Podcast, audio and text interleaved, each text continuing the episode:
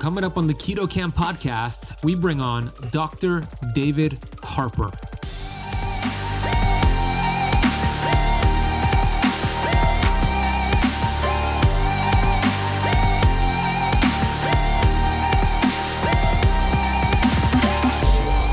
There are essential fats and fatty acids. There are essential amino acids and proteins. There are no essential carbohydrates. Even fiber, which you know we could talk about whether that's beneficial or not, but let's say it is. Even fiber is not essential. In other words, you don't have to eat it to stay alive, but you do have to eat proteins and fats to stay alive. So where we got this misguided notion that we should be reducing fats as much as possible and increasing the carbohydrates that we don't even need you know, that was way off course like 50 years ago, and we're still stuck with that crappy model, and people won't give up on it.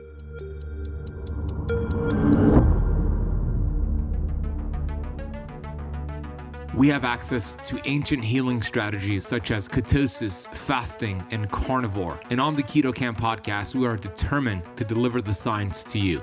We bring in the thought leaders in this space to have extraordinary conversations so you could apply it and change your life. Your body was built to thrive. Your body is capable of healing as long as you identify the interference and remove it. I believe you are a masterpiece because you are a piece of the master. My name is Ben Azadi. I'm the best selling author of Keto Flex, and I want to thank you for spending part of your day with me.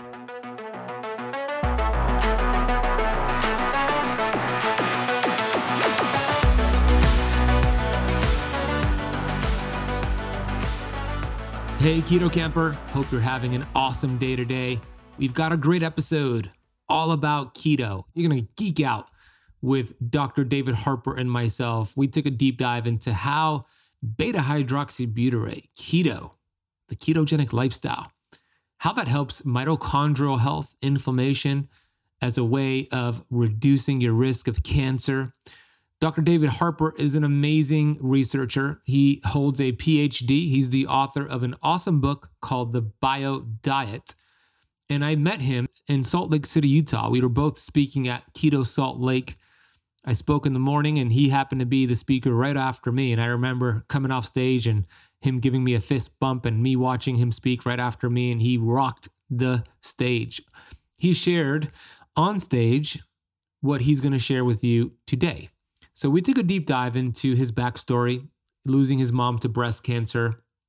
And then we get into why he believes if you change your nutrition for the better, you could reduce your risk of disease by 70%. We get into this triangle of disease obesity, insulin resistance, and inflammation, and how keto helps with all three of them. We get into how cancer cells love glucose, some of Otto Warburg's breakthrough discovery research from a long time ago. We get into beta hydroxybutyrate, AMPK, mTOR, autophagy, histone deacetylase. Don't worry, he unpacks that and explains it very well so you to really get this and put your thinking cap on. You're going to love this and geek out with us. We get into the difference between being in ketosis and keto adaptation we get into a very important topic I'm sure you want to learn about, which is cholesterol on keto, LDL, HDL, triglycerides. What's the truth here? How do we understand if this is working for us or against us? How to have a better conversation with your doctor who wants to put you on a statin. The blood markers to get, inflammatory blood markers, the optimal ranges. We get into glucose and ketone ranges as well and so much more. You're going to love it. And I want you to get his book as soon as we're done with the episode over at biodiet.org. Before I bring on Dr. David Harper for an awesome masterclass on keto, I want to get to the Apple Podcast rating and review of the day. This is from Maria, who is actually in my Keto Kamp Academy. I know who you are, Maria. Shout out to you for your awesome rating and review. Here's what Maria said Five star review titled Love the Energy.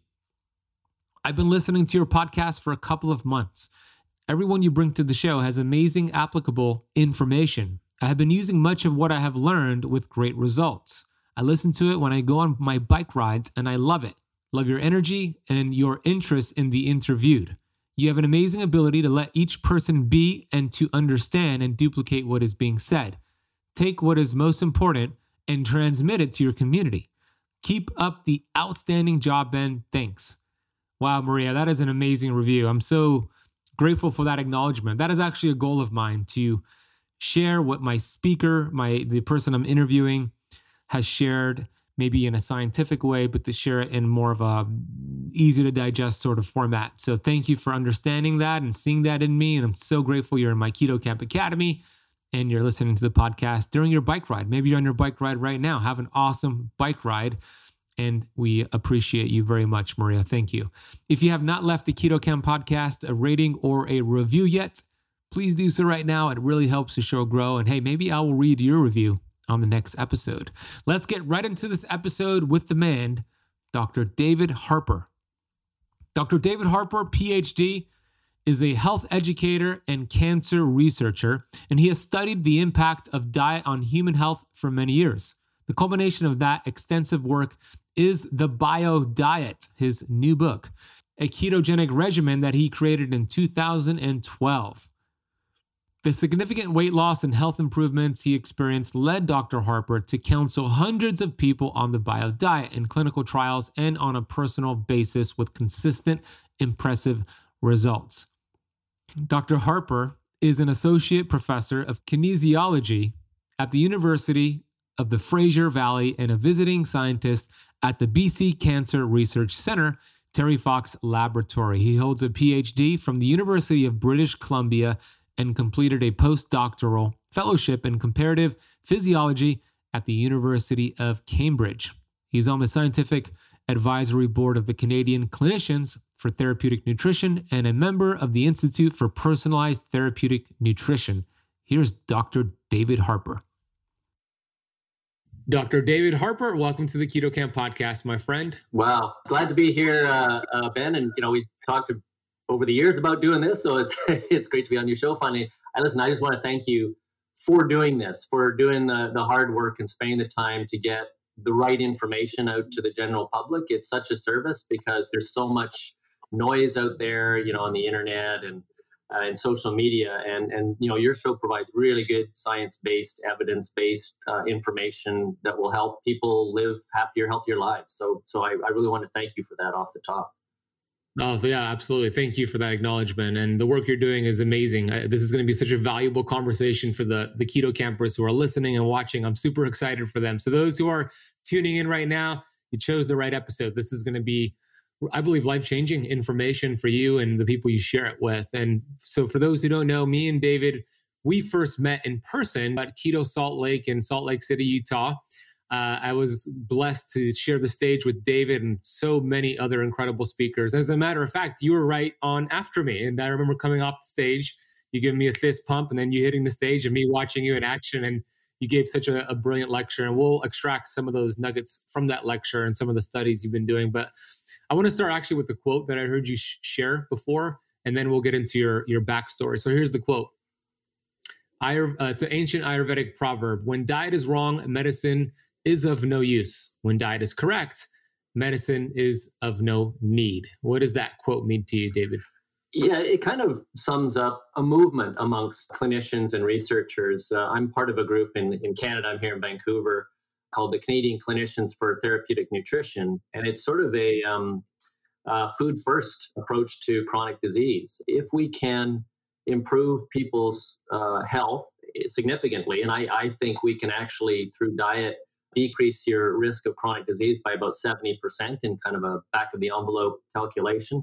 So why wouldn't you do that first before you start, you know, giving people drugs and cutting off bits of their body and, you know, stapling stomachs and things like that? Why wouldn't you try the natural solution which is which is food first? So that's what it tells me. If you get the food right, if you get the fuel right, a lot of those other things will correct themselves. I know you've experienced that and, and I've experienced that in the people that we counsel and at your keto camp and the people in our clinical studies um, you know we don't always get the same results with everybody all the time but one result we always get is everybody just feels better when they've adopted a well formulated ketogenic diet. So so yeah i think that's i mean i am an advocate i'm a scientist but i i, I had my own sort of aha moment and uh, and now I'm trying to get as many people out there to hear that message that that they should try it. It's not necessarily for everyone, but uh, why wouldn't you try, you know, a method that doesn't include uh, putting drugs into your body or or or having other huge uh, lifestyle changing events? You just change your diet, and it's a happier, healthier diet too. It tastes better and it's more satisfying, and yeah. And but 100% of the people I've counseled over the last 10, 12 years, they say they feel great. You know, so if that's all you get out of it, you're already ahead.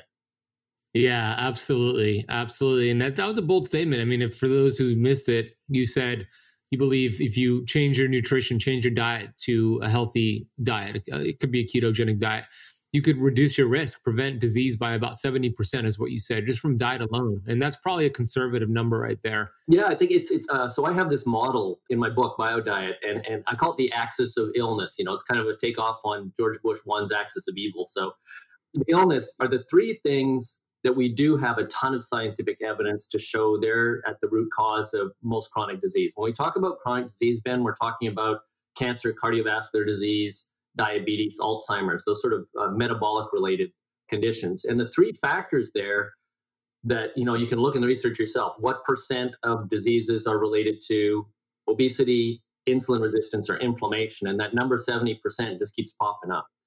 And so, uh, what a ketogenic di- diet does is address all three of those. The insulin resistance, we can talk about that. Everybody kind of knows what obesity is. And then inflammation, we're talking about chronic systemic inflammation. If you can address those three things, anybody in the allied health uh, services will tell you that you're going to have a huge impact on the incidence and severity of chronic disease. So, yeah, no, I think I think it's a it's a good back of the envelope number to work with. Yeah, it's uh, it's very hopeful. I, love that. Well, we're going to dive deep into those the three areas of that triangle. Before we do that, and before we get into some other cool things, I mean, I know your backstory, and you you lost your mom to breast cancer. So maybe you could share growing up, um, living, going back there with your mom getting sick. And how old were you? And was that the, the inspiration to really start to research cancer and the development of cancer in uh, our population? Yeah. Uh, yeah, I didn't. I sort of came into uh, the cancer research end of this a, a, bit later in my academic career. So I'm a. I'm my background is in mathematical biofluid dynamics, and I, you know, I've been teaching uh, anatomy, physiology, and pathology in health for almost 40 years now, university level. And uh, so, yeah, my mom died when I was uh, nine, just turning 10. She'd had breast cancer. We would now, you know, I'm guessing it was probably what we would now call triple negative breast cancer. They didn't have those tests in those days in the 60s. And so she was all sick while I was growing up. You know, we were kind of the classic Protestant family. We didn't really talk about it, you know, and but uh, you know, I mean that you know that affects you when you're when you're a kid and your mom dies when you're nine, and the rest of the family kind of pulls together. And so I, I've always been interested in health and healthcare, and so it is kind of nice that at the end of my towards the end, I'm not finished yet, towards the end of my academic career, that I'm now you know addressing the very disease that took my mother's life when I was a child, and so that that to me is just rewarding and and we're having a, a positive impact. And I, I we should say off the top, it's not a cure for cancer, Ben. Like it, it, we're having positive clinical effects that we can measure, but I don't want people to go away from this saying, hey, you know, I saw you know uh, Ben and Dave talking about keto and cancer, and it's a cure. It's not. It, it, it's uh, we, we've had some very good results, but it would all be considered emerging science at this point, and the sample sizes are small, but the results are good, and we can get into that. Would you say that the best cure for cancer is prevention? yeah, that's what people ask me. So I finished now, but I was a, a visiting scientist at the the British Columbia Cancer Research Center, which is one of the world's leading cancer comprehensive cancer research centers here in Vancouver. And um, that's where we did our work. We were doing immunohistochemistry on blood samples from the patient population with Dr. Jeff Volek's group uh, at The Ohio State University. So uh, that's that's what we did. And so because I work at a place like that, people often ask me, you know, what's the what's the best treatment for cancer, whatever. And it's really like just don't get it in the first place. Because once you get it, we have treatments and they're getting better and better, but it's way easier to just not get it. And Ben, the other sort of bit of good news we have to get to people is I think you know as the, the, aging population, my age group, and so on. They, I think people resign to the fact that when you age, you know, when you're 50 and up, 60 and up, you just get heavy and you get sick and you need drugs and you need operations. You don't like you're getting those largely because you've been eating a diet that was causing those conditions to progress. And the really great, great news that we can deliver today is that by reversing, by changing that diet, by eliminating the sugars and high refined carbohydrates, uh, you can actually reverse most of those disease conditions and quickly. I mean, we've seen people, you know, that have been diabetic on insulin for a decade, and six weeks into a well-formulated ketogenic diet, they don't need any medication anymore, and, and their insulin resistance is back to normal. And and so so yeah, we're finding now it's reversible. Even some of the you know cardiovascular disease, the atherosclerosis, it's it's reversible if you can limit that inflammation that causes that. So it's it's all very exciting and very promising. And so it's uh, you know one one thing I like about the the the community, the keto community, is we're supportive of each other uh, as we're doing today, but we're very much interested in evidence based results and not not hype. So you know what we're pre- what we're presenting to you is the science, and I can get as geeky as you want to get on the science, right down to the cellular molecular level. That's the level at which it's being studied by some of the best researchers at some of the best universities and research centers all over the world right now. So it is it is not a fad diet. It's for real. It's here to stay, and you can really improve your life if you you know want to adopt a, a well-formulated ketogenic diet. And, and your keto camp is a great way to get started. Yeah, thanks, David. Yeah, it's, it's a metabolic process. There's nothing new about keto. To your point, it's been around for as long as humans have existed, and what we essentially have is a keto deficiency. Not enough people are tapping into this amazing process. So, what you do with your book, Bio Diet, and your work and episodes, conversations like this, it helps people become aware that it's not just a fad weight loss tool. It's actually an amazing process that does so much more than help you lose weight. The weight loss is a side effect of your body and your metabolism starting to repair itself. Your triangle in your book obesity, insulin resistance, and inflammation. So let's talk about how keto tackles all three of those areas.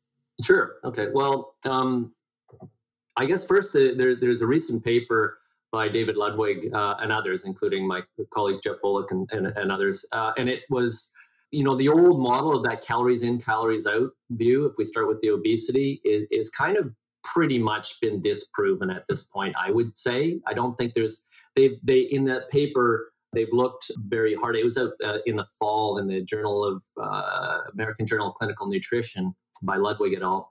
Um, we can probably put the the name of the paper in your in your liner notes there for people who want to see it. It's it's very approachable and readable. But they basically look at the four or five arguments that would say that a calorie balance, you know, calorie surplus causes obesity, and so you have to, you know, it's calories in, calories out. It's dieting and exercise. And it turns out that model just doesn't work. There just isn't any scientific. In fact, the evidence points to, you know, what we call the carbohydrate insulin model. So that obesity for most people, obesity is a result of chronic exposure to a high carbohydrate diet, especially a high glycemic index carbohydrate, those fast absorbable sugars that you get in from sugar, but also starches and and you know breads, pasta, rice, that sort of thing. All of that elevates your uh, blood sugar level dramatically, and and our natural body response is to secrete insulin. So insulin's a good thing. It's a it's probably the most powerful hormone that we have circulating. It does a lot of different things, stimulates protein synthesis. Uh, we usually think of it as absorbing, you know, sugar from the blood into the cells, especially fat cells, liver cells, uh, muscle cells, uh, to be used as a fuel. But insulin, um, depending on how much insulin is in the system, can also bias your system towards storing uh, sugar as fat rather than burning it in the cells. And so there's a condition called hyperinsulinemia, which is too much insulin in the blood. And that would be absolutely, there's no question, uh, stimulated by a diet chronically high in carbohydrate. So now you have a lot of blood sugar and you have a lot of insulin in your system, and those two things will promote obesity. There's no question of that. Would you say a diet that's naturally high? Well, I shouldn't say naturally, but that is high in carbohydrates what goes along with it is that you're constantly eating throughout the day, which could contribute to the problem as well.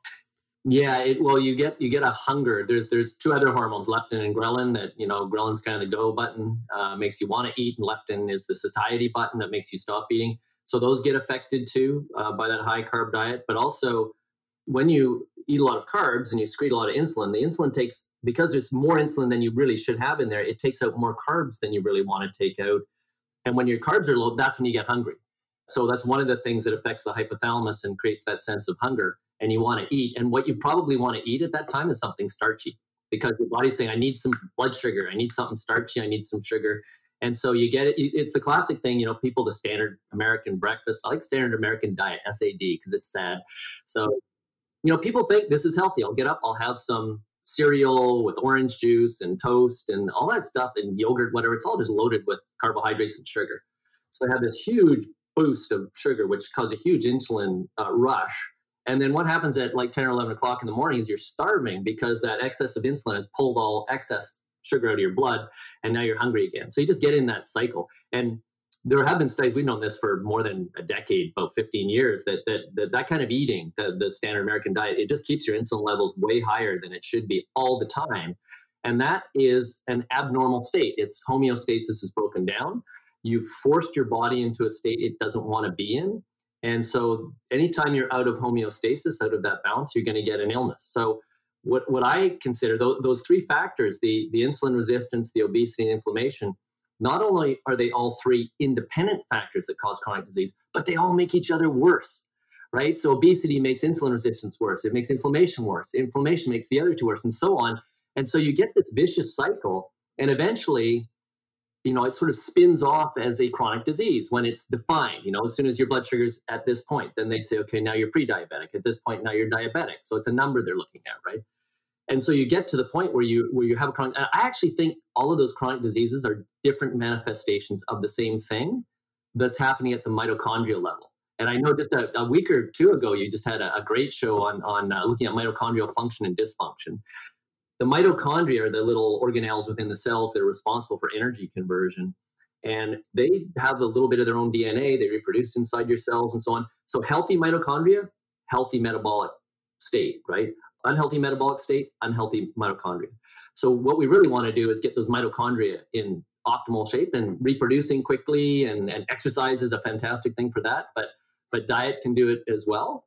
And so that's that's really kind of the way I view chronic disease. I presented that model all over the world to researchers and scientists and, and physicians and, and clinicians and, and everybody goes, yeah, that's kind of yeah, that's pretty much the way it works. So so I like to give people simple models, right? in that model, obesity, you know, you can measure that. I don't need to tell people how to do that, but it's it's in BioDiet if you want.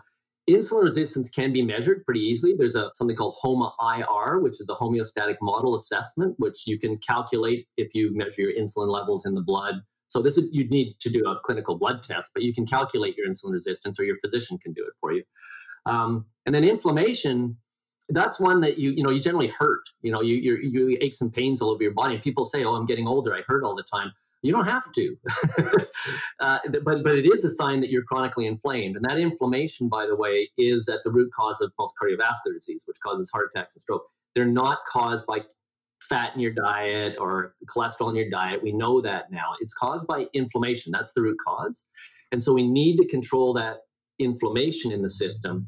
And eating sugar and high glycemic index carbohydrates is highly inflammatory eating vegetable oils. I know you're a big one on, you know, other than say olive oil or, or avocado oil, though, but those crappy vegetable oils, super high in omega 6, super inflammatory.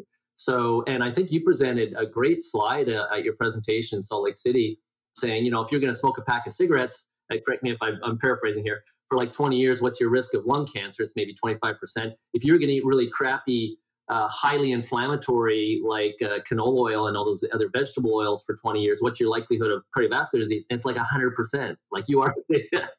yeah. So it's no wonder we have all these problems. And all those diseases, you know, if you look at diabetes or look at obesity, which itself is a disease, there are comorbidities. So if you have obesity, you're way more likely to be diabetic. If you're diabetic, you're way more likely to have Alzheimer's.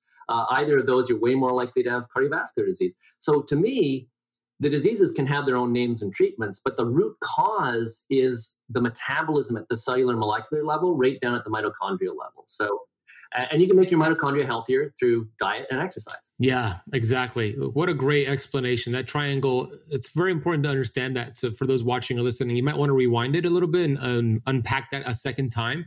It's obesity, insulin resistance, and inflammation. And we're talking about chronic inflammation, not acute inflammation from a sprained ankle or something like that. If you listen to my podcast for some time, you have heard me talking about these digestive enzymes called Masszymes from Bioptimizers. Masszymes are naturally derived enzymes that digest proteins, starches, sugars, fibers, and fats. And these have been a life changer for my digestion. Whether I'm eating carnivore or keto or flexing out of ketosis, Masszymes makes a big difference for me and my digestive system's ability to process and digest the nutrients I am consuming. For those of you who have never tried Masszymes, it is your chance, so listen up. This month only, Keto Kamp podcast listeners can get a free bottle of Masszymes. Bioptimizers, the makers of Masszymes, are offering a challenge for my Keto Kamp podcast listeners. They are offering a free bottle, and all you have to do is pay the shipping fee. That's it, really. No other purchases required. Their challenge is simple try Masszymes and see all of the positive changes of enhanced digestion and nutrient absorption. If your digestion issues, gas, bloating, and fatigue after meals are not gone after you take a full bottle, you've lost nothing. But if they are, your life is back on track. To get your free bottle of Masszymes, head over to masszymes.com slash keto free and enter the coupon code KetoCamp10. That's it. We'll drop that link down below with the coupon code. So go give it a shot. Let's see what it does for your digestive system. It's masszymes.com slash keto free with the coupon code KetoCamp10. All right, let's get back to the conversation. And when we think about obesity, right, and we think about what causes us to gain weight, of course, it's insulin and, and insulin in excess. And carbohydrates will produce the most insulin response from that pancreas. Of course, processed carbs will do it more than whole food carbs, complex carbs, but it's still a problem when you eat it in excess. And the average American is eating about over 300 grams of carbs per day and eating it frequently. So, ketosis, the ketogenic diet, of course, you're eating more fat, less carbohydrates. You're naturally lowering insulin, which is going to help with the insulin resistance part. So, that right there is taken care of. Now, the inflammation part, I want to focus on the mitochondrial level. How do ketones communicate with the mitochondria? How do ketones lower free radicals, reactive oxygen species? How does ketosis lower inflammation in the body? It's a really good question because there's two angles we can look at. So this is going to get a bit geeky for those folks a little bit into this cellular molecular biology. So let's get geeky. Yeah. So um, well, when we're talking about ketones, actually, they're ketone bodies, right? Because ketone is like acetone. So ketones are produced when you metabolize fats as opposed to metabolizing sugars. You produce ketones. And the ketone that's produced at initially is mostly acetoacetate. And that's the one that's measured in those breath ketone meter things, if you've seen those. Acetoacetate isn't that in the urine, acetone in the breath? Uh, sorry, yes, you're correct. Sorry, the acetoacetate is the urine test, the strip test. Yeah, thanks. Sorry, it's the acetone you get in your breath. I I got that mixed up. um, but what you really want to measure is the beta hydroxybutyrate. That's the beneficial ketone that's that's in your blood. And you really have to do a blood prick, like a glucose monitor type. That's what we do in our clinical studies to get an accurate measure of that. So it does two things. One is in in cells, there's something called the NLRP3 inflammasome, the NOD-like receptor protein 3 in, inflammasome. So it's, it's basically, if you look at a picture of inflammation within the cell, that molecule is right at the middle of it, and it sparks the inflammation within the cell. So we think of inflammation as, you know, swelling and redness and heat and those classic things, but it happens at the cellular level too. It's very damaging. It affects the DNA in a negative way. It affects the mitochondria in a negative way. So one of the things that we know that beta hydroxybutyrate does, which is the main ketone produced when you're in ketosis, is it downregulates NLRP3. That means it reduces the amount of that within the cells. So that's a great way. Also, when you switch to fat metabolism, when that's being metabolized in the mitochondria, it actually triggers more of the antioxidant reactions within the cell. And, and oxidants cause damage. You know, oxygen cause kind of think of like you know, when you cut an apple or, or iron rusting, that's oxidation. And that kind of thing is happening. You're getting kind of rusting happening in your DNA and in your cells if you have too much oxidants. And when you're burning glucose, it's, it's very oxidative. When you switch to what we call beta oxidation by fat production, you produce more of the antioxidants within the cell to help reduce that inflammation. So, right at the cellular level, you get that change. Now, you can, when you go and get your blood work done for your physical, ask them to do a test called HSCRP, which is high sensitivity C reactive protein. And this is the best good measure of your overall state of chronic inflammation. So you want that number to be low. If you've just had a, you know, a flu or cold or something, don't do it then because you will be inflamed naturally. Or an injury or surgery, et cetera. Yeah. Yeah. I mean, that's part of the natural innate immune response. Yeah. Surgery, any of those sorts of things, injuries. So, but if but otherwise, you know that that's the best measure for that, and that will give you a starting point, a benchmark that you can measure against. And when we measure HSCRP in people that have been on ketogenic diets, they, it just it drops dramatically. Do, do you want to see it under 1.5? Like, what is an optimal range um, that you um, want to see? Yeah, I, I uh, there's a bit of a problem there because Canadians and Americans measure things in different units. right. I'm thinking with my American mind there. Yeah. Yeah. So they they'll give you a range uh, where it should be, and generally lower is better for CRP. Uh, you know, you don't want to necessarily be zero, but but lower is better. And, and if it's high, your physician will notice that. That will tell you you're in a state of inflammation, which means something's not right in your system, and that will lead to you know erosion of your arteries, and, that sparks the arterial uh, atherosclerosis and arteriosclerosis, and that causes you know heart attacks and strokes and so you want to you want to limit that also inflammation is generally you know you, you want inflammation in the short term protect yourself from injury and infection, that sort of thing. But long term, it interferes with all the normal healthy cellular processes of regeneration, repair, and that sort of thing. So you need to dampen that. And ketones do that directly. And the other thing they do is uh, at the cellular level, they upregulate something called AMPK, AMP kinase, which is the molecule that is elevated when you exercise aerobically. And that has all of the downstream positive effects of that aerobic exercise are run through AMPK. So it's the sort of central molecule in the same way that the NLRP3 is the central molecule for inflammation. The AMPK is the central one for all the benefits you get from exercise. And that's upregulated by beta hydroxybutyrate as well, which is interesting in that, in a way, and I'm not, I, I think people should exercise, and I'll, I'll say why in a second.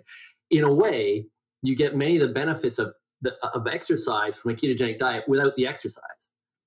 Now, now, the reason you should exercise is there's no question the best way to cause now. So there's a lot of talk of autophagy, you know, cells turning over uh, with with intermittent fasting and so on. So there's more important than that, Ben, is is mitophagy, is the rapid turnover of healthy new, like producing new baby, happy, healthy mitochondria. So that mitophagy, the best way to stimulate mitophagy, exercise, right? So so you still need to exercise, but you now you're getting double the bonus of that AMPK activity. And the third thing that happens at the cellular level of, with that ketone, beta hydroxybutyrate, is you get a downregulation of something called mTOR, which is the mammalian target of rapamycin. And that's a huge black box of about, you know, just, you know, for your listeners, your viewers, just go ahead and Google mTOR, like MTOR, and you'll see it's like 200 different functions at the cellular level. Most of them are growth promoters. Now, you do want to have that, but you don't want to have it uncontrolled, which happens when you're on, when you're inflamed, you're on a high carb diet and you get that inflammation, you you upregulate mTOR. Uh, ketogenic diet downregulates it to its normal level in the same way it downregulates the insulin secretion to its normal level. That prevents excessive growth of tissues, which is what happens when you have cancer. You have unregulated excessive growth of, of abnormal tissue. So, so that's again some of the mechanisms by which uh, uh, ketones themselves have, have great benefit at the cellular molecular level. Such a great explanation. You know, if somebody's thinking about doing keto and they're watching this or listening, they are so excited to, do, to get started with it. I mean, you just explain the scientific benefit, the cellular process of what ketones do, and those are just a few. There's there's many more, and that's why, for example, when people are are, are following a ketogenic lifestyle, they feel so much better. Their their cells, their mitochondria, are producing more energy. And if you look at just the electron transport chain, you could actually see that the ATP, which is that energy uh, gasoline of that mitochondria, there's about a 400% increase in ATP when a mitochondria is using ketones versus uh, glucose, right? 32 to 36 ATP glucose molecule and over 120 with the ketone mo- molecule. And that's because of this mitogenesis. Equal yeah. mass. Yeah, equal mass because the, the ketones are very small. So not molecule by molecule, but equal mass. Yeah. Yeah, yeah. No, it, it, it, and, and your brain prefers it. So your brain, now, I, I think most people or a lot of people would know there's a, there's an extra protective layer in your brain called the blood brain barrier. And you need special carriers to get things to protect the brain from you know anything that might be circulating in your blood that could cause harm you know glucose there's special glucose receptors a special type of they're called glut glut transporters that help to get that glucose in and you don't need insulin to get that in in your brain uh, you need insulin to get that into your the glucose into your fat cells and muscle cells but not your brain because your brain likes to burn glucose your brain can't burn fats uh, it can't burn proteins uh, like your other tissues can it, it can burn glucose, but And for a long time, you know, as a kid, when we went to did our physiology, we said, no, the brain can only burn glucose. Therefore, you have to consume 150 grams of glucose a day or your brain will shut. People still believe that, by the way. I know they do. Oh, I know. Oh, I have people that should know better. Um, no, no, you can you can actually replace that and with with beta hydroxybutyrate, and and there's a it, it's called an MCT transport. Now it's not the MCT medium chain triglyceride. This is a, a transporter for for uh, the ketone that gets beta hydroxybutyrate into the brain cells. And if that's available, your brain will choose that first. Why? Because it produces more ATP with less oxidative stress, less inflammation, and Alzheimer's disease is an inflammatory disease. So again, you're reducing inflammation in the brain. How will you know that? And you you you would have seen this in the people that you counsel. Is people that have you know brain fog, they're getting older because a lot of the people we counsel are you know they're overweight, they're obese, they're middle aged, and and they're getting brain fog, and they think oh it's just part of the aging process, you know mild cognitive impairment or whatever. Uh, no, it's probably happening as your brain's getting inflamed, and that inflammation helps to you know promote Alzheimer's like you know dementia and that sort of thing. So so the the beta hydroxybutyrate is anti-inflammatory in the brain and then it allows the insulin that is needed in the brain to kind of get the fuel to be burned properly. It works better with that insulin, and so so what I you know my, my friends call it the Harper high, right? Because they say, wow, you know, I, and I I experienced that, you know, 12 years ago or whatever it was when I keto adapted. It was like I felt crappy. I had that keto flu. You know, we, we have ways of alleviating that now, but we've learned about. But but then like I think about a week or so into it, I just woke I woke up one day and I, it was fantastic, right? I just felt great. And one of one of the women that I was counseling, she said she came into my office one day, and she said, "I just want to thank you." And I go, "Sure. What what have I done?" And she said, "She said it's like you pulled cotton wool out of my brain." She said, "I've had brain fog for like a decade, and I woke up, and all of a sudden I had this clarity that I haven't had since I was a teenager." And I thought, wow, that's, I mean, that doesn't happen with everybody, but you know, that tells you that something profound and good is happening in your brain. Yeah, uh, I've heard so many similar shares like that from my students. It just turns the brain on, and um, you know, a lot of there's a lot of confusion because people think the brain needs glucose 24 7 and and it does. I mean if your body is in ketosis there's only a certain percentage. What is the what is the percentage that it could use for ketones? Is it about 70% bhb or? Yeah um cahill did some studies on that back in the 60s starvation studies. Um the best uh, source for the effects of ketones in the brain is uh, dr stephen cunnane c-u-n-n-a-n-e he's uh, at university of sherbrooke uh, a friend of mine. Um, and he's doing the seminal work on mild cognitive impairment, Alzheimer's, and, and using ketogenic diets there. So yeah, in some of those extreme studies, you know, these are extreme, extreme studies of starvation. You can you can get up to 70, 80% of that fuel uh, by the ketones that are produced, but you don't really want to be there. what you want to do is, you know, uh, half and half's kind of nice. You know, if you can provide, if you can keep your ketone level, uh, you know, we use the one, you know, one uh, millimole per microliter. The, you know, that that's a pretty good level that will allow your brain to use that. The other organ that uses it, and we've seen this in some of our cancer research studies, because we use something called fluorodeoxyglucose to image our patients, uh, to image tumors. And so fluorodeoxyglucose, you take an oxygen off, you stick a fluoride on, and it's radioactive, so we can make it. It shows up on the imaging. Um, so it's basically a glucose molecule. So we can watch where glucose is going. And because um, something called the Warburg effect, cancer cells love glucose. They're totally dependent on it. They can't do that oxidative respiration, that electron transport chain you talked about. So they're totally dependent on anaerobic respiration and glucose. So, so that's how we image tumors. Is we we give them this radioactive glucose, and it goes and it goes into the tumors at about 100 to 200 fold, and they show up. So we're seeing that with our patients. You know, at the beginning of the studies, you can see the heart the beginning of the studies before they're keto adapted, and it's mm. glowing black too. It turns out black on these on these images because it's really using that glucose. And remember, when you burn glucose, it's more inflammatory. So when you're burning just glucose all the time, that's going to cause inflammation in the heart, which causes coronary artery disease and so on. When we get them keto adapted, and this is just totally an artifact, but but their hearts disappeared. So you go, oh my God, like their hearts are no longer using glucose. They're now burning ketones and fats, right? Because they're fat adapted. So they're burning fats.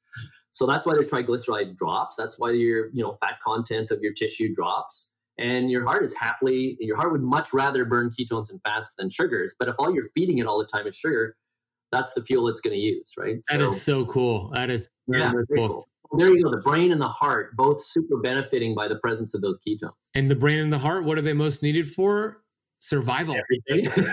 The most metabolically demanding um, organs that have the highest concentration of mitochondria. It makes sense to me. Now, here's something that I want you to answer. People say the brain, you do need glucose, right? Even if you're in ketosis, like where are you getting the glucose from? But they don't understand. Some people don't understand. You don't have to eat that glucose. So, how is glucose yeah. created in the body if you're not actually eating carbohydrates? Right. So yeah. So when we can talk about the source of ketones too, you can take ketones exogenously through products they have now. So yeah, um, you do need glucose in your blood, right? And so, yeah, and again, the levels, the numbers we use are a bit different. But you can use the hundred or whatever. I think is the one they use in the states. Is sort of a is that a good level? Yeah, 80, 80 milligrams per deciliters. I would consider an optimal fasted glucose, blood glucose. Okay, so that's so you want eighty. So you can eat carbohydrate all the time and you know it'll elevate and come back down but hopefully it'll stay at that 80 level at least at, at, when you're fasting.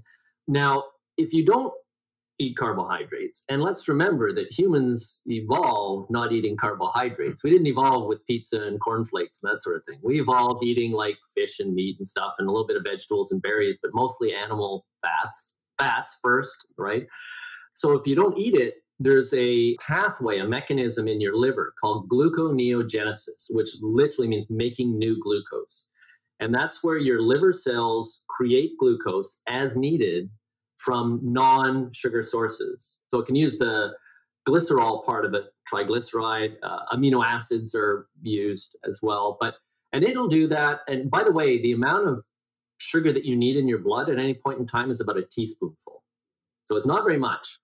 And your liver can very happily do that. And not only is it happy to do that, because that's what, you know, you think of cats and dogs and stuff that eat meat all the time, they still need to have sugar in their blood. That's how they're doing it. And that's how humans do it as well. That's the natural state, right? And that's what we do at night. And, you know, we produce that sugar as needed. So the gluconeogenesis is triggered, but also that burns about an extra 250 calories a day to produce that. So we've, we've done all these studies to show that people are keto adapted there's this extra 250 calories that they're burning every day relative to you know other people at basal metabolic rate. And that's exactly the amount that the gluconeogenesis would consume. So yeah you don't need to consume it. There are essential fats and fatty acids. There are essential amino acids and proteins. There are no essential carbohydrates. Even fiber which you know we could talk about whether that's beneficial or not but let's say it is. Even fiber is not essential in other words, you don't have to eat it to stay alive, but you do have to eat proteins and fats to stay alive. So where we got this misguided notion that we should be reducing fats as much as possible and increasing the carbohydrates that we don't even need, you know, that was way off course like 50 years ago. And we're still stuck with that crappy model and people won't give up on it. we're still dealing with it, but these conversations make a dent in that. I want to know the difference between being in ketosis, fat adaptation, using ketones, exogenous ketones, and then keto adaptation, which is what you just referenced. Is there a difference in those three, and what is the difference? Yeah, so so we, we produce ketones all the time. You generally produce them at night when you're not eating. You'll produce ketones, so it's a natural state, but not at a very high rate because of our high carb diet in the West, typically. So when you don't, and this is part of the the keto adaptation is is changing your metabolism from one that's primarily sugar burning to one that's primarily fat burning. And so I like to think of it like a campfire. You know, the sugar burning is like the kindling, and you can just keep throwing kindling on there all day, but it burns up pretty quickly and it, you know, burns too hot. Fats are kind of like that presto log. You know, you throw that on there and it'll go for, and you can, and you can only store like three or four hours worth of carbohydrate at, at maximum output, but you can store an infinite amount of fat, right? That's why we've had so much uh, with with with elite athletes, with endurance athletes. You know, once they're fat adapted, they can go forever, right? Because it, it burns more efficiently too. So the process of switching from like a sugar burner to a fat burner doesn't happen like that. And some people it happens more quickly than others. Some people it takes typically a couple of days. Some people it takes a couple of weeks. Some people it even takes a couple of months before they're fully adapted. So we would recognize that as being in a state of nutritional ketosis when their normal blood ketone levels throughout the day are between at least 0.5 to 2 millimoles. That's the clinical range we use. So that's in a state of nutritional ketosis. In other words, there's no disease or nothing's happening bad. That's just your natural body state uh, for ketones. The the you know conventional wisdom in, in the clinic for your physician is that your ketones should be zero because you should never be producing ketones except you know maybe when you're fasting a little bit, but the threshold there is very low. They don't want it to be very high at all. If it's over one, it'll probably be flagged as being out of range. But, yeah, ketoacidosis, right? It's crazy. Yeah. Well, ketoacidosis. Now that's a dangerous, potentially fatal condition that happens in particular diabetics that, that are uncontrolled. That's very high. That's like you know over ten. Yeah. yeah. Uh, and that's really a concern for type 1 diabetics really yeah. rare outside of that yeah yeah i mean that that is what potentially fatal. and that's the problem is you know people like me who teach medical students and so on when they're in their undergrad uh, we all teach them about ketoacidosis and, and and so there's so many people in the medical community that hear keto and they, they associate it right away bad right. so you'll still get you know physicians that are, have reputations that should know better saying it's dangerous because you know you could end up in ketoacidosis. You cannot end up in ketoacidosis through diet. You would have to have some sort of disease, which we would recognize hopefully. So there's also the you know ketogenic diets. There's different types. So that's you'll probably hear me use the term well-formulated ketogenic diet, which is what my book BioDiet is based on. Is the clinical diet. And when I say clinical diet, don't think hospital food. It's really it's really tasty, good food, but it's what we use because it's been designed specifically to maintain ketosis in our patient population. So it'll take a couple weeks. So I, I, I've got a guitar in the background. Do you play guitar? I don't. No. Well, if anybody who has out there, you know that if you know you got a fret, and and after a while you start getting calluses on your fingertips, right? Why do you get those calluses? Any sport, really, you know, tennis, golf, or whatever, you'll start to get calluses. Well, it doesn't happen like right away, but those are proteins, keratin is being produced in response to a stimulation. So in our cells, there are proteins being produced that are part of the enzymatic pathway that allow that beta oxidation, that fat burning, the ketone production. And it doesn't happen right away. It takes a while to stimulate those genes to produce the proteins to have the effect. And that's the keto adaptation phase. And during that phase, it generally takes a couple of weeks. You, know, you should see your blood ketones would rise.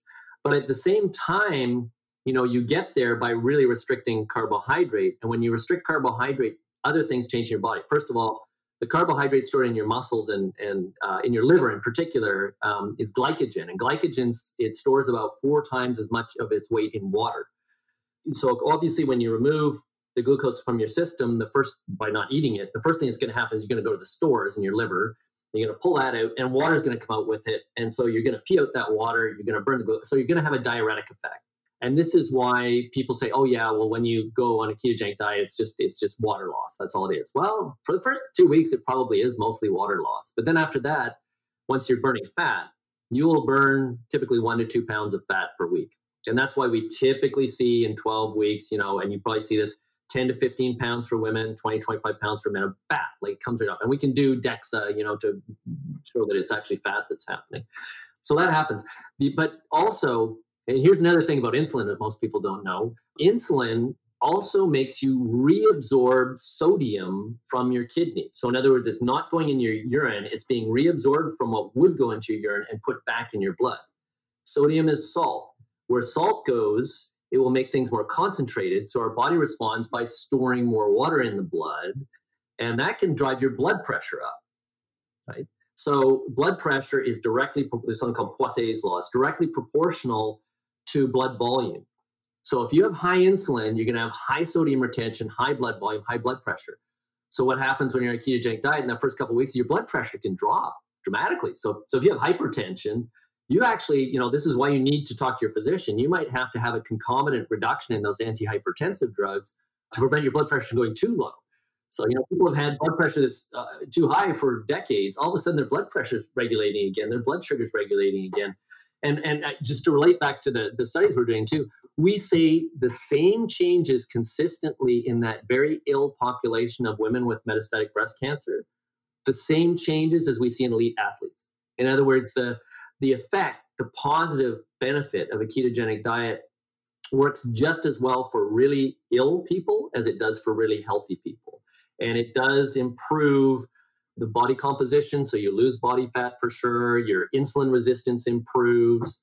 Your inflammation goes down, and all the other kind of health benefits. I'm sure you've talked about metabolic disease before, right? Which is a combination of you know the dyslipidemia, the fats get out of whack, the increased blood sugar, the waist size increases, and blood pressure goes up, and that's really to me, that that's that's the thing exactly that uh, ketogenic diet treats is that is that metabolic disease, which will then lead to all these other comorbidities. So powerful, uh, and I know you've done several studies, clinical studies. I want to talk about one of them. You did a six month controlled study. Where uh, share a little bit more about how that study worked and some of the outcomes that you saw from it. Yeah, it's um, just going to press. So I don't want to give away all our ah. So well, uh, part of it is also one of the researchers, Ryan Dickerson. It's part of his uh, research for his PhD thesis. So I don't want to I don't want to say too much about that. But I can tell you, you know, first first we found. I mean, we had a number of different questions. So this is a 12 week intervention for women with metastatic breast cancer. So it's stage four metastatic breast cancer.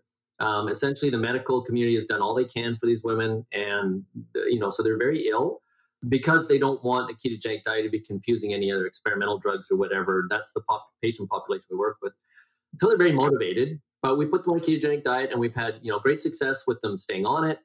They are take now. I should you know some of the caveats. It's not a homogenous group. There are different types of breast cancer, and they're single, double, triple positive. They're on different medications, the standard of care, usually uh, Xeloda or Taxol, uh, you know, aromatase inhibitors, those sorts of things. So they are on drugs, and we then provide this intervention. And what we've seen over, so we do we do initial blood draws, we do initial imaging. So we're using it's the first clinical use of a PET CT scan. So we're imaging the tumor mass itself. We're doing blood draws. We're doing daily draws of blood finger prick for ketones to make sure they're in ketosis. We feed them all of the food. We, we provide the food for them. So we know exactly what they're eating. So we know what the composition of that diet is. And so what we're seeing after six weeks, we do uh, more of the measurements plus DEXA. So we know the body fat composition. Then we do it again. They go free living after that. So they learn how to cook for themselves, make meals and all that. And then we measure them again at 12 weeks. And so I would have to say, anecdotally speaking, we see significant improvements. First of all, it, there were no adverse effects. So none of the women in the study had any adverse effects that were related to the ketogenic diet. So first, do no harm, right? We wanted to be sure that was the case. Secondly, and uh, perhaps most profoundly that we can say is the ketogenic diet had the same effect on these women as it does in a normal healthy population. So a very positive effect in terms of body composition and uh, blood glucose and insulin levels and insulin resistance. All those things change for the positive, and you know, so they're in better health. So one would presume that that would mean you would have a healthier uh, immune system and immune function, and perhaps that would help to reduce tumor mass. We did see reduction in tumor masses and tumor markers throughout the study, and it was pretty consistent. Not everyone, not all the time. And again, there are different types of cancer with different uh, cell types and so on so I would say this is uh, emerging science and that it indicates that there is very positive therapeutic benefit to a well formulated ketogenic diet as a concomitant treatment. In other words, along with the standard of care. So there are no studies, although there are anecdotal things out there on the internet. You know, sometimes tumors spontaneously resolve. So you have cancer, it's going to kill you, and all of a sudden it's gone that's probably your, I mean, it's almost surely your immune system is suddenly becoming activated to that. We have other clinical studies that show that there's an increase in the positive immune effects, anti cancer, anti tumor immune effects. In a previous study, we also saw that in this study. So some of the there's called cytokines and chemokines. These are kind of like cell communications for white cells and other uh, elements of your um, innate immune system we're seeing an upregulation of the ones that are anti-tumor. So there may be a mechanism by which those tumors are reduced. And you know, I mean, one the um, patient study is only 13, so it's very small. But uh, I mean, one woman just just cancer went away. So was that the diet? I don't know. I mean, it didn't hurt. uh, she's certainly better. And we don't follow them up after the 12 weeks. That's part of the ethics thing. We, we so we don't know what, what happened after that. But but yeah, I mean, imagine that where you're told to go home and get your affairs in order in six weeks, and this is six weeks later, the tumors are all gone. It's amazing. Yeah, and and you know, the, the, as I say, the medical community give up. So yeah, I, I, and I do get lots of emails and stuff from people. I'm happy to address them when I can, but but I, I do want to emphasize again, you, you need to do this. You, if you're going to do this, you need to talk to your physician about it. It might be contraindicated for reasons I also mentioned in the book and you need to tell your oncologist is what you're doing. I think it will start. It, it is being used in more and more places as a concomitant treatment for for cancer. But again, going back to the top of our, our, our discussion, it's a really good way to prevent it. And that's the key prevention. That's what we want to do. A lot of people listening are, are probably listening and watching for prevention. So it's perfect. Yeah. And, it, you know, if you're not a keto fan, you're going to say, well, we don't have enough research to show that it causes prevention. I go, well, there's not enough money on the planet to do that experiment because we would need, you know, tens of thousands of people. We'd have to actually buy and feed them food for 30 years and see what the rates of cancer are in one against the other. We're just never going to do that. But what we can do is see how ketogenic diets work as a therapeutic for cardiovascular disease, for diabetes, uh, and now for cancer, and and even some other conditions we could talk about, neurological conditions, so on. So if it has a positive effect once you have the disease, it should, it would follow have a positive effect in preventing the disease in the first place. And as I say, if you're if you're correcting the metabolic issue uh, that leads to chronic disease, and then you're also stimulating the innate immune system to be more vigilant against cancer, then yeah, I think it's it's I think it's the best lifestyle choice that anyone can make. But uh, with the caveat, it's not for everyone. Uh, uh, ketogenic diets work pretty well with about seven out of eight people, and there's about one out of eight people it, it doesn't work. There's a very very small percentage of people that have genetic disorders. They can't map, metabolize ketones properly and so on, for which it would be contraindicated and then you know there's, there's other conditions. So you know pregnancy breastfeeding you know I'll, you need to discuss that with your physician. But for the you know 88% of american adults are overweight or obese. That's our target audience ben. Those are the people we're trying to help. And if you consider seven out of eight of them are probably going to really benefit from a ketogenic diet we, we, you, you, we have a lot of work to do. And i have to give a shout out to my friends and jeff Volek's involved and dr stephen phinney uh, and Sarah Hallberg until she passed away sadly at, at. Virta is doing, I mean, their goal is to get 100 billion, sorry, 100 million people to reverse diabetes. So uh, to reverse diabetes in 100 million people, that's their goal. And they're they're on pace. Like they are helping that. They're, they their system is they get paid by the insurers, the health insurers. And if it doesn't work, they don't get paid and they're just having amazing results. We now have five-year data coming out of them showing amazing results. Um, 90 plus percent of people can reduce the need for diabetic medication and type 2 diabetes 64 5% long-term complete reversal in other words as long as they stay on the diet they don't need drugs at all and, and, and right now you know the, the spending hundreds of billions billions a year treating diabetes the estimate is that by 2030 in the us alone by 2030, which is not that far away now, uh, the US will be spending $660 billion just treating type 2 diabetes at present rates, which is, to put that in context, it's about the same as the defense budget is in 2022.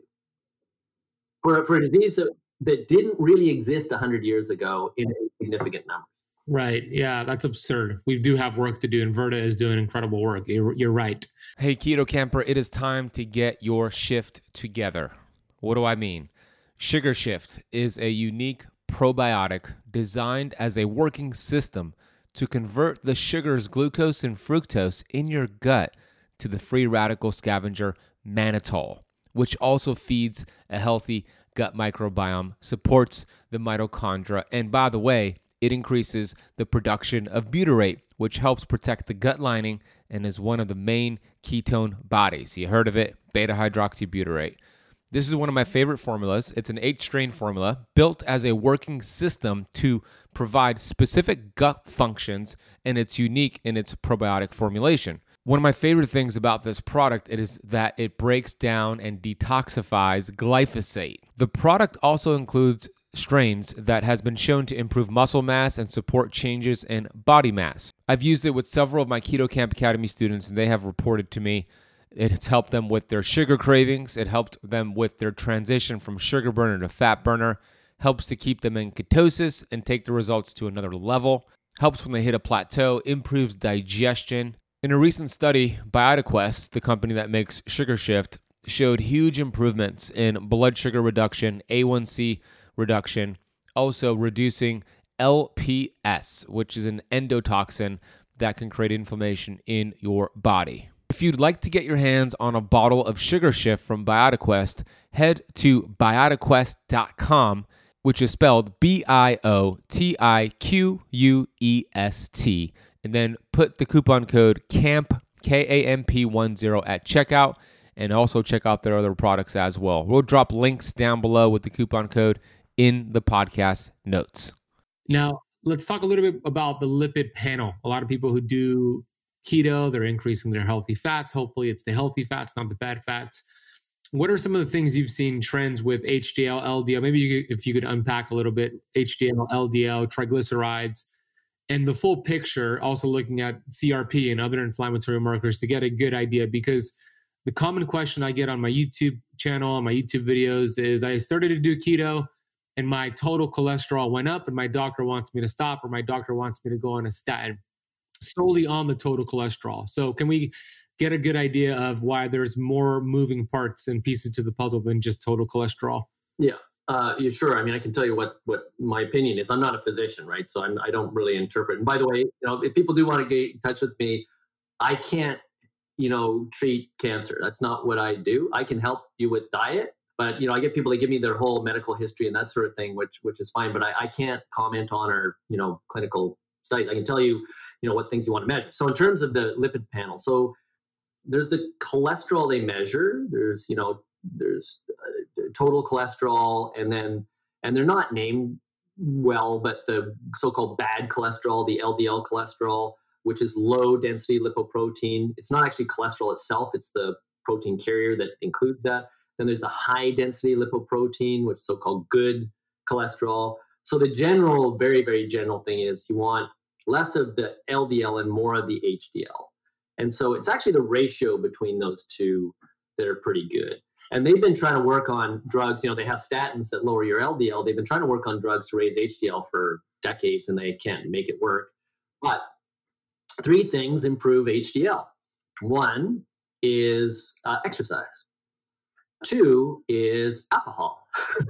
so a well-formulated ketogenic diet is you can, you know, have a glass of wine or even two a day if you're a guy uh, and you don't have alcohol in your alcoholism in your family. You know, you're not going to be operating a machine or you're driving a car, all that. So those caveats. Uh, but alcohol is probably a pretty good thing. Um, and the third one is saturated fats. And so on a ketogenic, we're not afraid of saturated fats. There's no relationship between saturated fat in the diet and cardiovascular disease. That just was never really existed. They thought maybe, but no, it's actually got a lot more to do with how much sugar you have in your diet. And you talk about good fats and bad fats in terms of the diet what you want to avoid are those vegetable oils and any trans fats hydrogenated vegetable oils those are really bad for you. So animal like lard is great. Butter especially if it's from grass-fed cows because that's high in omega-3 so that's great. I mean i eat tons of that stuff. I this is my tea. You know my tea is with whipping cream right? It's full fat cream. I get fat wherever i can and and i you know i get my blood work done all the time doesn't doesn't do anything so if you have a diet, the other thing that changes with uh, ketogenic diets, your triglycerides, which are the actual circulating fats, that goes way down because that's what you're burning now. That's your fuel. So you're burning that regularly. So you take it out of your blood and you also take it out of your fat stores. So that's why you lose fat on a ketogenic diet. If somebody's um, just to cut you off real quick, if somebody's doing a lot of those like fatty coffees, fatty teas, how long should they stop that before a blood test for triglycerides. If they had that like within 12 hours, will it show up on that triglyceride blood test? No, no, no. I'd say uh, the fasting, it'll no. It's so so you can't. I mean, if you load it up with saturated fat and and went and did a test right after that, but a fasting test, you should be fine. You know, a few hours, it'll it'll be gone. The the what the lipoproteins do is they're basically fat carriers. And so if you're burning fats now, it's kind of like they're transporter trucks. So for a lot of people, they'll get an increase in LDL these are the transport trucks taking the fat from fat stores to be burned in the cells. But there's different particle sizes and numbers in there. And so the light, fluffy kind of LDL doesn't correlate with cardiovascular disease. It's the small particle stuff that does. And you don't get small particle LDL when you're in ketosis, but you do get lots of the light, fluffy stuff. So your LDL goes up, and in about a third of like mine is in range, but in about a third of women, because most of most of who I work with are women, that are postmenopausal, they'll see an increase in LDL that will be out of range. If it's isolated, that's a different thing than if it's associated with low HDL, high triglycerides, high blood pressure, and so on. But if it's just that one number, we don't really know, um, other than what I've already explained, why that would increase in some people and not others, and whether there's a health risk to that particular, like having too much L- light, fluffy LDL in your system Uh, we don't know the cellular mechanism. I don't think anybody has studies on that. You know what they the clinic the medical people usually refer to as FH familial hypercholesteremia, which are very young. It's a gene, and you have way too much cholesterol, and that kind of irritates the lining. So these are people that have heart attacks in their 30s and so on. And that's kind of what they go on. Is if you have too much LTL for too LDL for too long, you're going to get atherosclerosis. We don't know about people that are you know postmenopausal women with just high LTL. So you, the HDL goes up and the LDL goes up. So of course your total like cholesterol goes up, and it'll be off uh, outside of range. But the ratio of the two is what's important, and perhaps. And there is quite a bit of evidence now. The better marker is the ratio of HDL and triglycerides. So you want the HDL to be high and the triglycerides to be low. And and if that's the case, then what are you treating with a statin just to lower the LDL? Like if and you know you can also do a coronary calcium score to see you know the state of your which is probably a good thing to do if you can do it. And you know in some cases if you you can get an angiogram to see if you're you know if you have if your arteries are clean. And my wife and co-author Dale Drewery she's an example because she had an aortic valve replacement just recently. So uh, her ldl is the only thing. Her ldl is really high. Everything else is gold standard absolutely off the charts and she had a, an angiogram completely clean, coronary calcium score zero. So we just don't know at this point. And so, you know, it's all sample size of one. But so it's complicated, but it, it is not unusual to see LDL to rise, especially in postmenopausal women. And you can knock that back with a statin, but statins have side effects and you have to measure that yourself. It would be great if we had, I've been looking for it, but it doesn't exist yet, long term studies on the effect of isolated LDL on cardiovascular disease, and that just that data doesn't exist. So uh, again, something to discuss with your physician. But remember, your physician has to follow the standard of care, which is if LDL is too high, put people on a statin. Right. Yeah, and and typically they're not. They're just measuring total LDL. And to your point, there's different particle sizes. So if you're getting, I like a test called the NMR, nuclear magnetic resonance, which is splitting up those particles, small and sticky large and fluffy, and then that gives you more of an accurate measurement. But even with that, you also want to look at the other markers, HDL and triglycerides, and get that ratio. And then also maybe your inflammatory markers like C reactive protein and homocysteine and, and, and fasting insulin, and then get a full picture. And then you could make more of an educated decision. A lot of people jump to the gun because they're the doctor and very powerful lab coat tells you, you know, your total LDL and HD, uh, total LDL and cholesterol is up this is a problem this keto is not working for you but there's so many other moving parts. So i hope this empowers you to have a better conversation with your doctor and request those other markers and then you could make a better decision. Uh, or just ask what if it's just the ldl and everything else yeah. is great? What and and by the way we should add you know your blood pressure is fine and you know obesity or whatever. So you're losing weight, you feel better. Like yeah, then what you're suggesting, and that's all. That's I talk about all the different tests. I show the book here in the in the BioDiet. Sort of looks like there. I got an egg on there because that's like nature's perfect food, right? So yeah, yesterday um, I had like eight of them. I'm doing carnivore. Eggs have been a staple for me right now. Yeah, yeah well, and, and, the cholesterol in the eggs is not going to affect the cholesterol in your system. It's your you produce that in your liver, you know, as, as needed, but so, so yeah, there's still lots of questions to answer about it, but we we're not seeing negative health effects. And by the way, there was a study out recently. I, I believe it was Dr. Ludwig as well, um, looking at uh, carnivores because there's enough people doing carnivore and, and, not seeing adverse effects for people on carnivore diets. Uh, I don't think it's too long term. I think it's like six month window or something like that.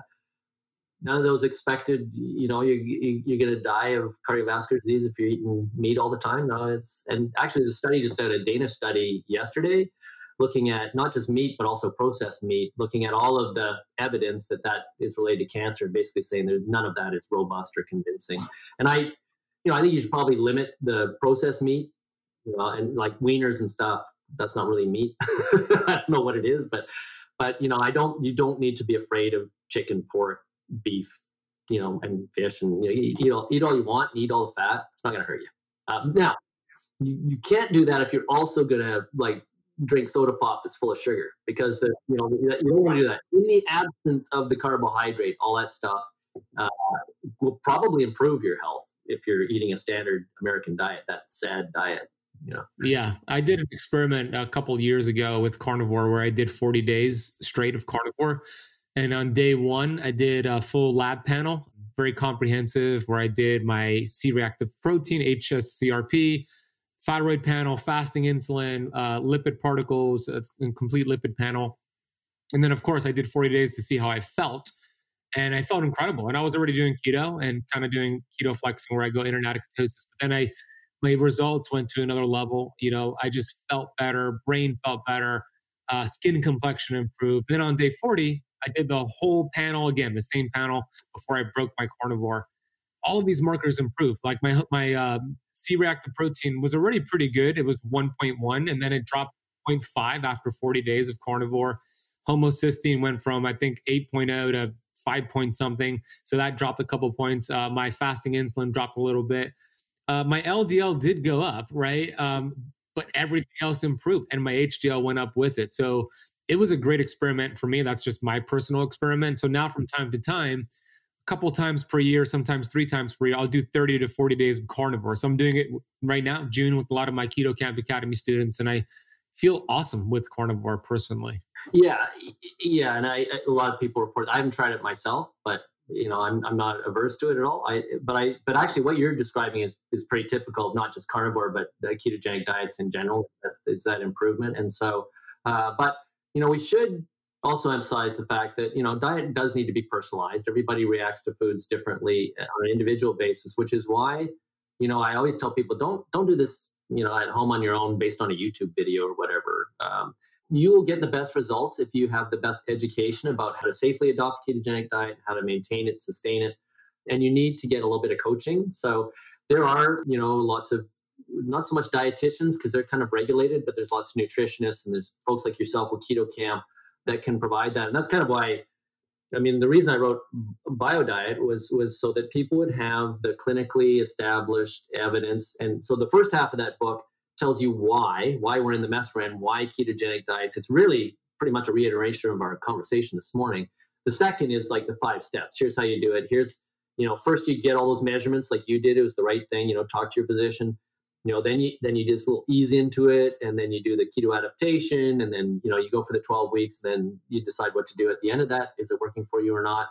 and it's all very you know safe and laid out and uh, it's not a recipe book though it's not a, like a cookbook it's it's a how to but and a why to and that i think empowers people to continue so in our uh, one of our clinical results we developed this model for coaching people clinically which would probably be interesting we call it the moses model and moses is an acronym like m-o-s-e-s so it's motivation. So usually people come to keto because they want to lose weight you know 95% plus which is great. You lose weight but as you and i were saying we're much more interested in improving your metabolic health.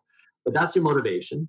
Opportunity we're providing you the opportunity. You got Keto Kamp you got my book you got uh, you know there's more and more keto restaurants opening up. You have the opportunity now don't wait till it's broken to try and fix it the best thing to do is to prevent it from happening in the first place so start today you know if you got a wedding on the weekend maybe wait till after the wedding you know, and you're gonna eat a lot. But start soon. Sooner's better. And and then so that's the the motivation, the opportunity, and then the support. So you need to have support from people like you, from me, from the book, from your family, from your friends, to let them know what you're doing and why. And don't try and you know don't try and break me down and tell me it's wrong and it's crazy and it's a fad. You know. And then E is for education which again we're trying to do with our with your Keto Kamp with my book and then the last one is is is sustainability so that's the moses is sustainability and that's that's the trickiest one i mean i talked to a lot of people say oh yeah you know i tried keto it didn't work and i first of all i don't know what they were eating and i don't know what they meant by keto and a lot of people just take carbs out of their diet but they don't increase the fat so then they're just in calorie restriction and that'll lower your metabolic rate and that's why it doesn't work because you've lowered your metabolic rate you've biased your body to storing fat so so you have to get the right methodology first, educate yourself first, and then go into it. And that and that uh, that's your ticket to success. Um, but I've been I don't know how long you've been keto, a long time. I think we're past ten years now. Um, my wife and I, and uh, yeah, I'm I'm seeing. I mean, keto is a research thing. It really took off around early 2000s in terms of the research world. So now it's, you know, for example, you talked about your skin condition. I think a lot of young people don't know that, um, particularly women, because it's uh, PCOS is uh, polycystic ovarian syndrome. That is a insulin resistance condition, which can be treated with ketogenic diet. And when you do, your your uh, complexion will clear up too.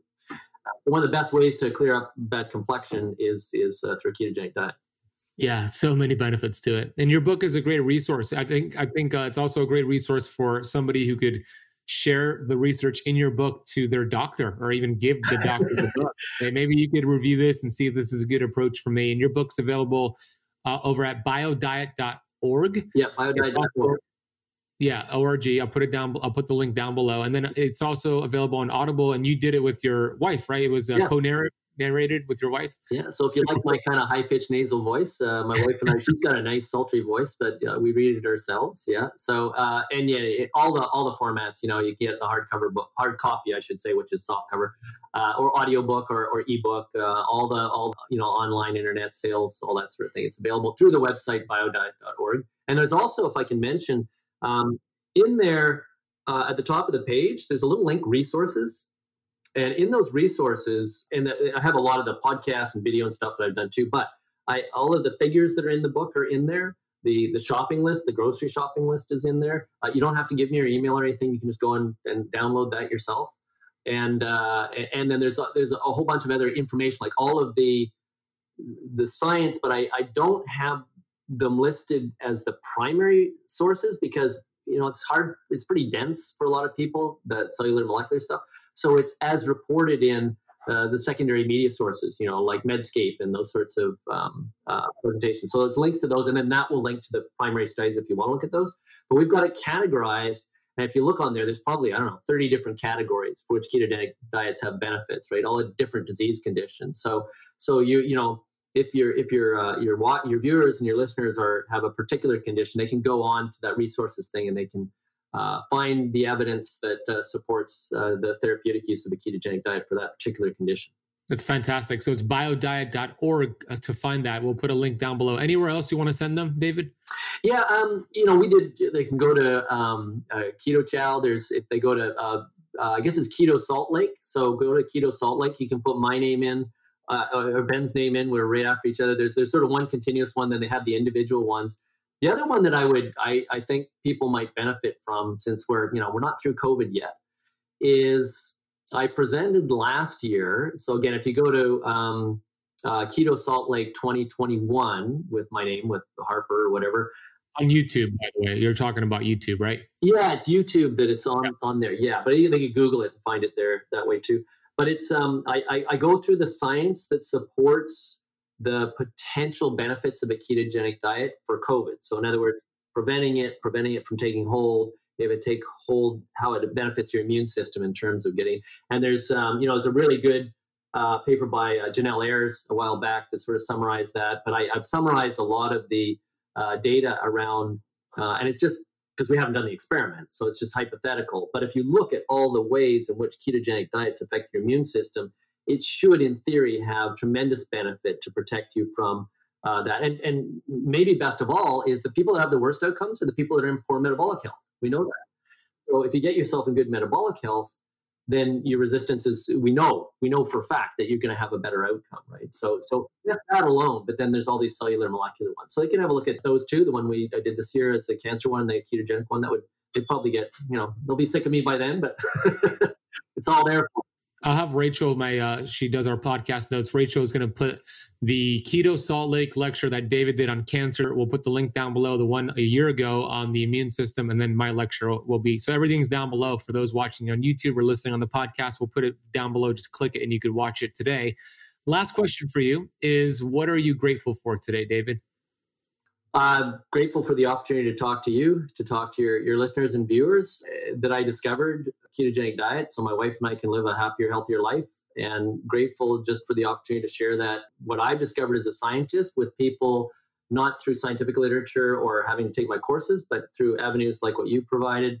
Uh, so they can they can hear and, and learn of the benefits and get on with it as soon as possible and then and I, you will live a, a happier healthier life uh, if you if you pursue this. And and uh, yeah, please send me. Uh, you they can. Uh, my email is on the website there too. They can email me if they have any questions uh, for follow up. But yeah, what are you grateful for? well, I love what you shared. I, am grateful that we had this conversation. Uh, it was v- so valuable. There's so many things in my notes that I still wanted to get to. So we'll do round two later this year. So I'm grateful that we have the technology and the research to have conversations like this that I believe give people a lot of hope and uh, the research to back up why we believe they should give this a shot and customize it, of course, to their unique needs. So I'm grateful that we had this conversation. I'm grateful that it was a nice sunny day and I played some basketball earlier today before it started to rain. and I'm grateful that my dog is sleeping right here next to me. So, so many things to be grateful for today. David, uh, I want to acknowledge you for the work that you're doing. I think it's amazing. I love how committed you are you would uh, make your mom very proud with the research you're doing and all the people you're helping and all the people you're preventing from getting not just breast cancer but cancer overall. So thank you for what you're doing. We'll do round two and uh, keep up the great work my friend. I'll look forward to that my friend.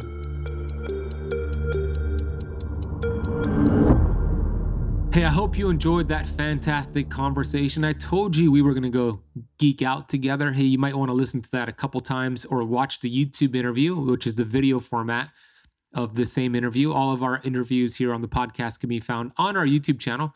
Head to youtube.com slash ketokamp to watch this one and all previous ones as well.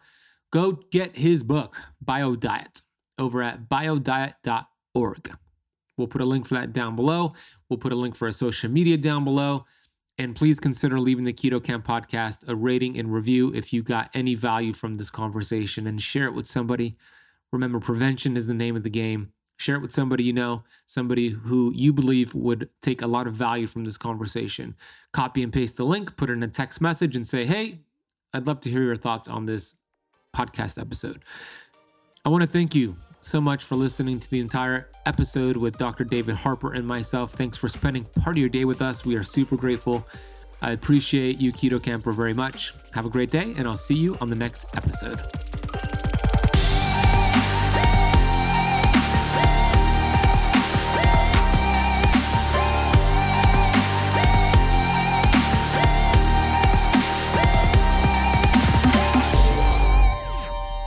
This podcast is for information purposes only. Statements and views expressed on this podcast are not medical advice.